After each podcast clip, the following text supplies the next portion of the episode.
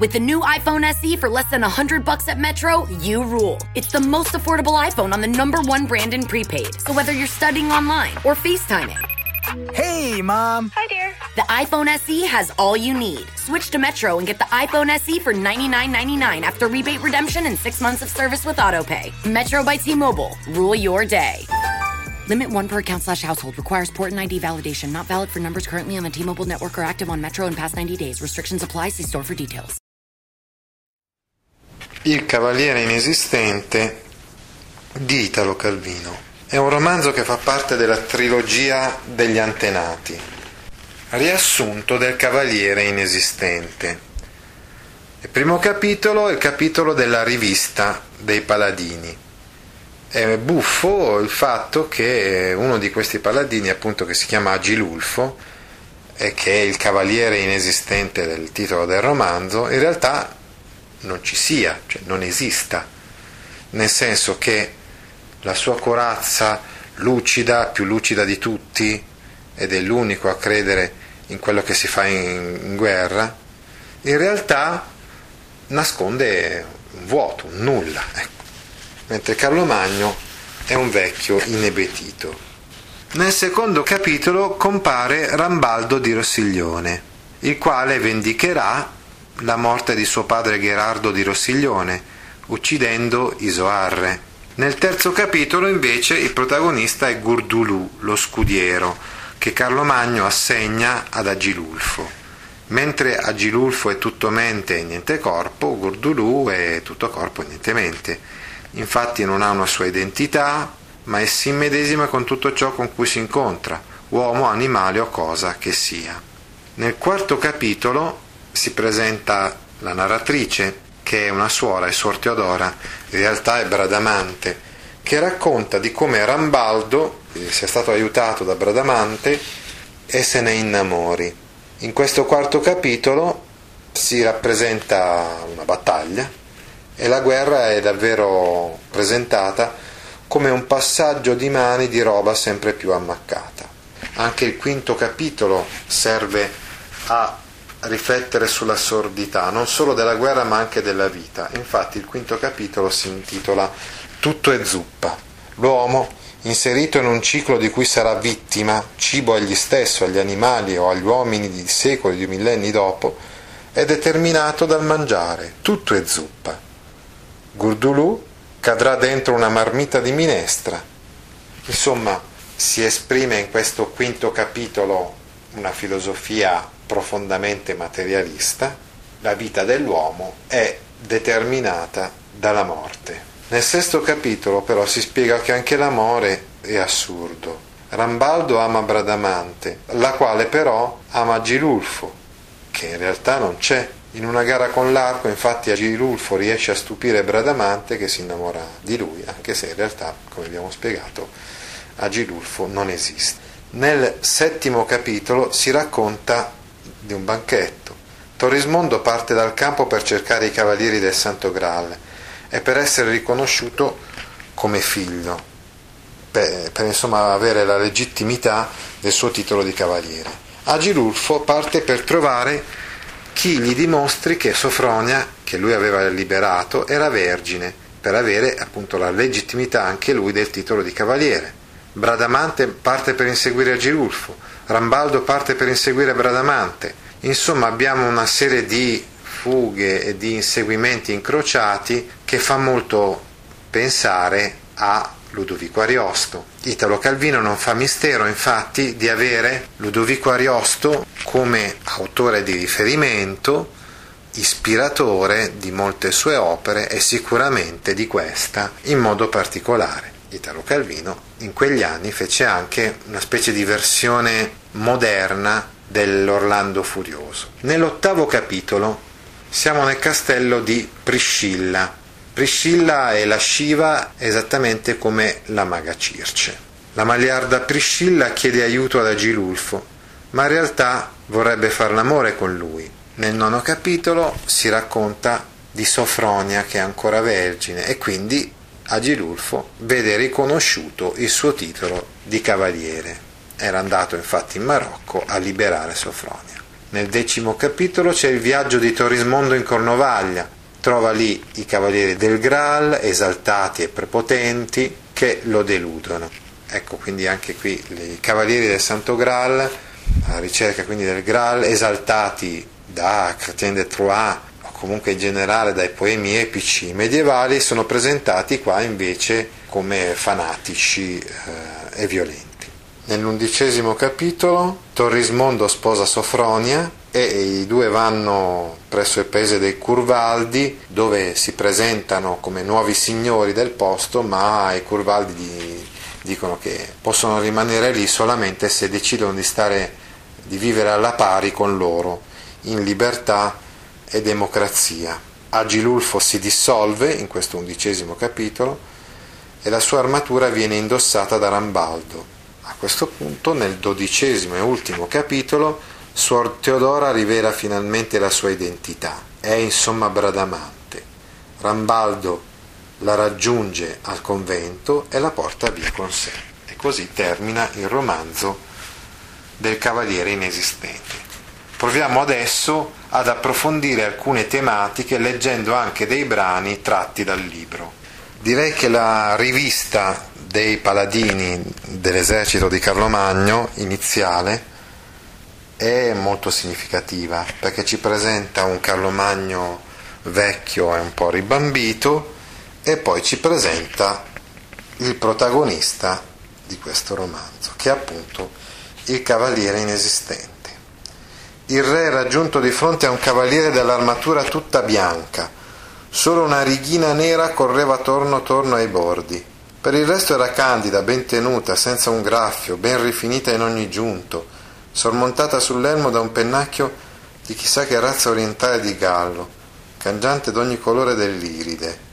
Sullo scudo c'era disegnato uno stemma tra due lembi di un ampio manto drappeggiato, e dentro lo stemma s'aprivano altri due lembi di manto, con in mezzo uno stemma più piccolo, che conteneva un altro stemma mantato più piccolo ancora. Ecco, già in questa prima parte della descrizione del cavaliere inesistente possiamo notare alcune cose. Il cavaliere inesistente è come se fosse privo di una identità, di un suo cuore, come l'uomo contemporaneo, insomma, che affida tutto se stesso all'esteriorità. È tutto bianco, ma con una piccola righina nera.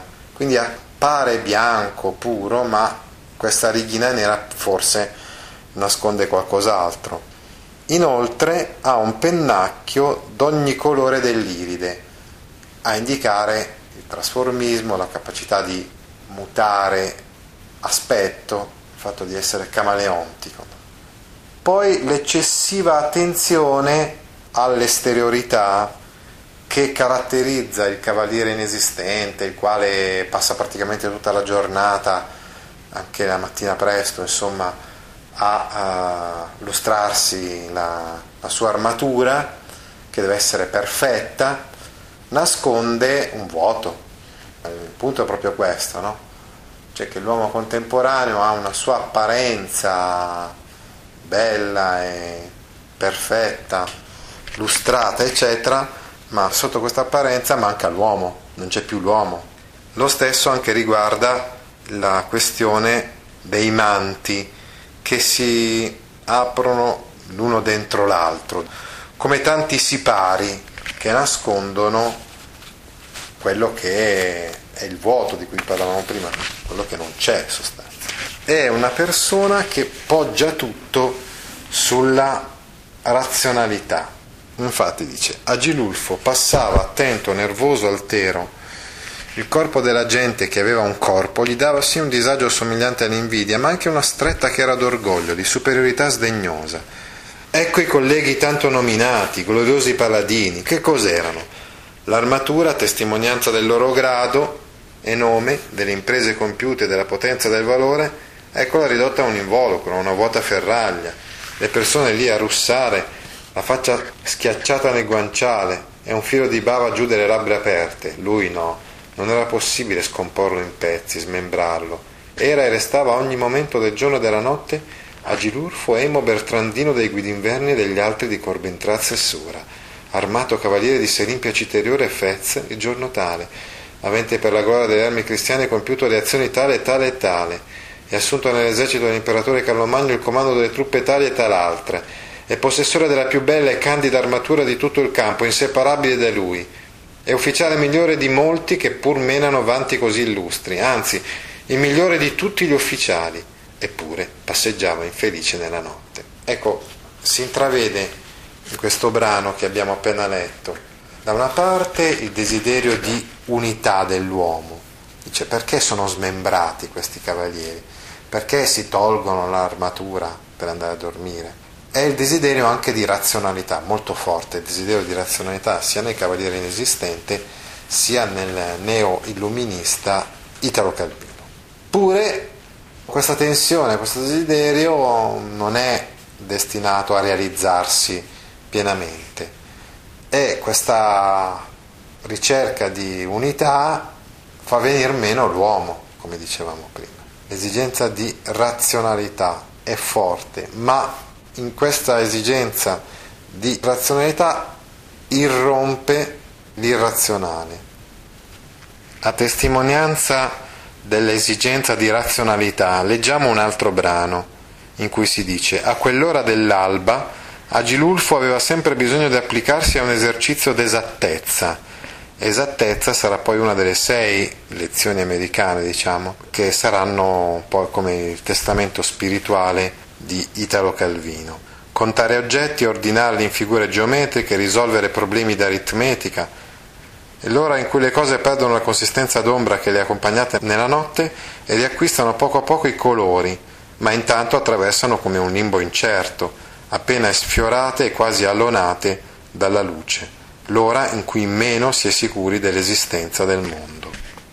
Ecco, l'esatto opposto di Agilulfo nel campo cristiano è Gurdulù. A seconda dei paesi che attraversa, disse saggio Ortolano, e degli eserciti cristiani o infedeli cui si accoda, lo chiamano Gurdulù o Gudi Usuf o Ben Va Usuf o Ben Stambul o Pestanzullo, Bertinzullo, Martin Bonno, Homo Bonno, Homo Bestia, oppure anche il Brutto del Vallone o Gian Paciasso o Pier Paciugo.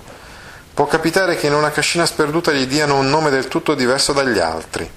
Ho poi notato che dappertutto i suoi nomi cambiano da una stagione all'altra. Si direbbe che i nomi gli scorrano addosso senza mai riuscire ad appiccicarglisi. Per lui, tanto comunque lo si chiami, è lo stesso. Chiamate lui e lui crede che chiamate una capra. Dite formaggio o torrente e lui risponde sono qui. Dicevamo che Gurdulù è l'esatto contrario di Agilulfo. Agilulfo che è molto attaccato al suo nome e a tutti i suoi titoli, mentre Gurdulù ha tantissimi nomi, ma lo si può anche chiamare in modo non umano e lui risponde. Mentre Agilulfo ha tutto tranne il corpo, Gurdulù è tutto solo corpo, quindi rappresenta l'alter ego fisico molto concreto e rozzo rispetto all'intellettualoide razionalista Agilulfo. La guerra. Anche la guerra viene osservata in questo romanzo in modo estremamente ironico. Per esempio, leggiamo a pagina 49: il segno che era cominciata la battaglia fu la tosse. Vide laggiù un polverone giallo che avanzava, un altro polverone venne su da terra, perché anche i cavalli cristiani si erano lanciati avanti al galoppo. Rambaldo incominciò a tossire e tutto l'esercito imperiale tossiva intasato nelle sue armature, e così tossendo e scalpitando correva verso il polverone infedele e già udiva sempre più dappresso la tosse saracina. I due polveroni si congiunsero, tutta la pianura rintronò di colpi di tosse e di lancia. Un'ironica implicita condanna della guerra e anche una visione molto distaccata di quelle che possono essere le motivazioni religiose, molto ironica, insomma comica, sulle motivazioni religiose che avevano spinto all'epoca i crociati a contrapporsi ai saraceni. Ancora sulla guerra: nel raccogliere roba i fanti bassottini hanno la meglio, ma i cavalieri di Narcioni sul più bello distordiscono con una piattonata e tirano su tutto. Dicendo roba non si intende tanto quella strappata di dosso ai morti, perché spogliare un morto è un lavoro che richiede un raccoglimento speciale, ma tutta la roba che si perde. Con questa usanza di andare in battaglia carichi di bardature sovrapposte, al primo scontro un catafascio di oggetti disparati casca in terra. Chi pensa più a combattere allora? La gran lotta è per raccoglierli, e a sera tornati al campo a far baratti e mercanteggiamenti. Gira gira è sempre la stessa roba che passa da un campo all'altro e da un reggimento all'altro dello stesso campo. E la guerra cos'è poi se non questo passarsi di mano in mano roba sempre più ammaccata? Anche in questo una riflessione molto ironica, insomma, sulla guerra, che non è altro se non un rovinare, ammaccar roba. L'assurdità della guerra Calvino la rende attraverso questa roba ammaccata, passa di mano in mano e si consuma in questo modo. Ancora sulla guerra dice Torrismondo: non c'è difesa né offesa, non c'è senso di nulla. La guerra durerà fino alla fine dei secoli, nessuno vincerà o perderà, resteremo fermi gli uni di fronte agli altri per sempre. E senza gli uni gli altri non sarebbero nulla, ormai sia noi che loro abbiamo dimenticato perché combattiamo. Senti queste rane, tutto quel che facciamo ha tanto senso e tanto ordine quanto il loro gracidio, il loro saltare dall'acqua a riva e dalla riva all'acqua. La scrittura. Il romanzo del Cavaliere Inesistente è narrato da una donna, una suora, che ogni tanto nel romanzo interviene parlando anche della sua stessa attività di scrittrice, e dice per esempio a un certo punto del romanzo: a ognuna è data la sua penitenza qui in convento, il suo modo di guadagnarsi la salvezza eterna. A me è toccata questa di scrivere storia, è dura, fuori è assolata estate, dalla valle giunge un vociare, un mover d'acqua. La mia cella è in alto e dalla finestretta vedo un'ansa del fiume, giovani villani spogliati che fanno il bagno, più in là dietro un ciuffo di salici ragazze che anch'esse tolte le vesti scendono a bagnarsi, uno nuotando sott'acqua ora è sbucato a vederle ed esse se lo indicano con gridi. Potrei esserci anch'io in bella comitiva con giovani miei pari e fantesche famiglie, ma la nostra santa vocazione vuole che si anteponga alle caduche gioie del mondo qualcosa che poi resta, se poi anche questo libro e tutti i nostri atti di pietà compiuti con cuori di cenere non sono già cenere anch'essi. Ecco, in questa riflessione della suora che sta scrivendo, che poi dopo si scoprirà essere nient'altro che Bradamante, la donna che Rambaldo aveva amato. C'è anche una riflessione sullo stesso lavoro di Italo Calvino. C'è quasi un senso leopardiano anche in questo commiserare il lavoro dello scrittore mentre i giovani si danno la pazza gioia. Ancora in un altro brano la suora che sta narrando dice: libro, è venuta sera, mi sono messa a scrivere più svelta, dal fiume non viene altro che il rombo lassù della cascata. Alla finestra vorano muti i pipistrelli, abbaia qualche cane, qualche voce risuona dai fienili. Forse non è stata scelta male questa mia penitenza dalla madre badessa. Ogni tanto mi accorgo che la penna ha preso a correre sul foglio come da sola e io a correrle dietro. È verso la verità che corriamo, la penna e io, la verità che aspetto sempre che mi venga incontro dal fondo d'una pagina bianca e che potrò raggiungere soltanto quando a colpi di penna sarò riuscita a seppellire tutte le accidie, le insoddisfazioni, l'astio che sono qui chiusa a scontare. Quindi, a parziale rettifica di quello che aveva detto nel brano precedente, qui Suor Teodora esprime invece forse la speranza che la scrittura possa condurre a una verità. E poi un altro aspetto che è molto presente anche in parecchi testi di Italo Calvino, che la narrazione viene da sola e quasi l'autore perde il controllo sulla stessa. C'è persino una specie di anticipazione del comune, o addirittura, che ne so, della libertà e della democrazia in un brano verso la fine del romanzo, quando si dice che Torrismondo arriva in un posto, è stato investito del titolo di conte di Curvaldia e immagina, pensa, presuppone di vedere questi nuovi suoi sudditi contenti di avere un signore. Invece questi rispondono: Infatti dice Torrismondo: non capite, ora avete un conte, vi difenderò ancora contro le angherie dei cavalieri del Graal. Oh, quelli è da un pezzo che li abbiamo cacciati via da tutta la Curvaldia. Vedete, noi per tanto tempo si è sempre obbedito, ma adesso abbiamo visto che si può vivere bene senza dover nulla né a cavalieri né a conti. Coltiviamo le terre, abbiamo messo su delle botteghe d'artigiano, dei mulini, cerchiamo da noi di far rispettare le nostre leggi, di difendere i nostri confini, insomma, si tira avanti, non ci possiamo lamentare. Voi siete un giovane generoso e non dimentichiamo quel che avete fatto per noi. A star qui vi si vorrebbe, ma alla pari. Alla pari? Non mi volete come conte, ma è un ordine dell'imperatore, non capite? È impossibile che vi rifiutiate. Si dice sempre così, impossibile. Anche togliersi di dosso a quelli del Graal pareva che fosse impossibile. E allora avevamo solo roncole e forconi. Noi non si vuole male a nessuno, signorino, e a voi meno che a tutti. Siete un giovane che vale, avete pratica di tante cose che noi non si sa. Se vi fermate qui alla pari con noi e non fate prepotenze, forse diventerete lo stesso il primo tra noi. Addirittura Torrismondo decide di rimanere lì con Sofronia esattamente alla pari con tutti gli altri, quindi creare una specie, una sorta quasi di città ideale in cui non esistono più signori e padroni. Giudizio sul cavaliere inesistente di Italo Calvino. Questo libro, così come gli altri due della trilogia, è stato scritto negli anni 50.